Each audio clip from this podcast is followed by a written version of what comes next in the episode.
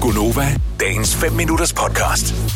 Så hvad kunne være gode lejrbålsange? Der skal du altså lige lægge dit hoved i blød, og, øh, og jeg tror måske, vi bliver nødt til at bryde en lille smule med vores øh, normale musikformat her på stationen. Og der øh, kan det godt være, at vores svenske musikchef, han sidder og øh, er i gang med at hive håret over hovedet, når vi siger det, for han ved, hvor slemme vi er i forvejen, og det kan blive endnu værre i dag. Mm. Men øh, der var bare en sang, som poppede op i øh, lejrbålssøgningen, øh, søgningen, og det er den her sang. Så jeg siger bare, jeg siger, ikke, det er der, vi skal havne, men det kunne godt være sådan en sang som den her. I en lille båd, der gynger, sidder jeg og synger. Synger om de ting, der giver livet værdi. Kæft, for har han en dejlig stemme, altså. Yes. Kan du huske den, øh, den gamle tekst, øh, den som man lavede om i skolegården til en lille båd, der gynger? Nej. En lille båd, der vipper. Nå, jo. Kan du huske det? Ja, ja. ja det kan jeg tænk, at der ikke skulle meget mere til.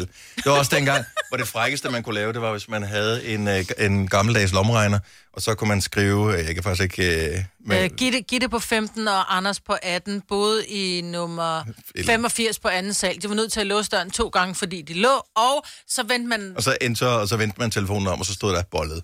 Nå, så det var knippet før. Altså, fordi jeg var nemlig i tvivl om, det var sippet eller knippet. Men ja, okay, det var det.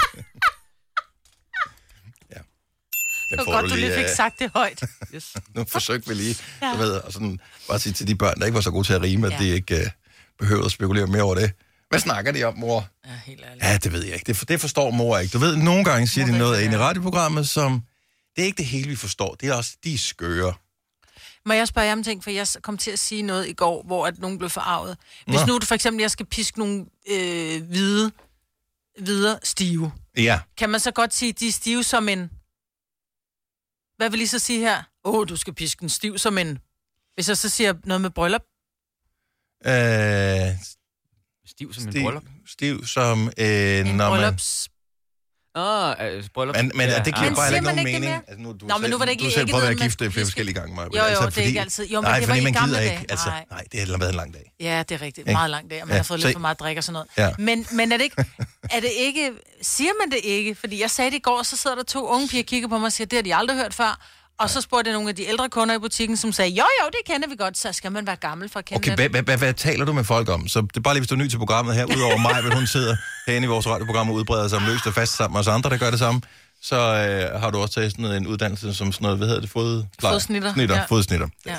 Jeg tror ikke, at den er rigtig til. Nej, men, jeg er fodplejer. Ja, Læge til fodplejer. mad, fodplejer. Jo, Så men, og, og, så det, det gør du, øh, når du ikke sidder og taler her, men du taler så åbenbart videre om ting. Nej, men, ja, men det er fordi, jeg kom til... Med Jeg tror, folk. jeg talte om min, min gelé, og hvis det var, den blev kold, så, så, så blev jeg fandme stiv som bryllupspik. Altså, jeg kan ikke arbejde med den. Og så kigger hun på mig, så siger hun, "Ah, hvad for noget?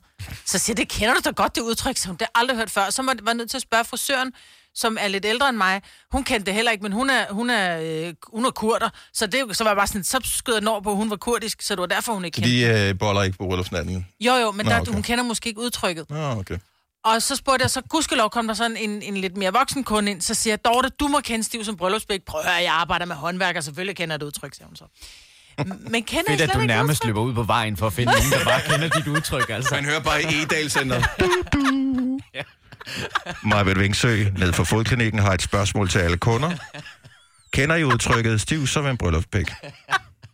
Beholdsopræk. Og men det er også bare fedt, at du ikke giver op. Altså, du fortsætter bare, nej, men så kender du det, eller nej, du må kende det. Altså, ja, Du kender mig, Kasper, Ja, ja. jeg giver sgu da ikke op.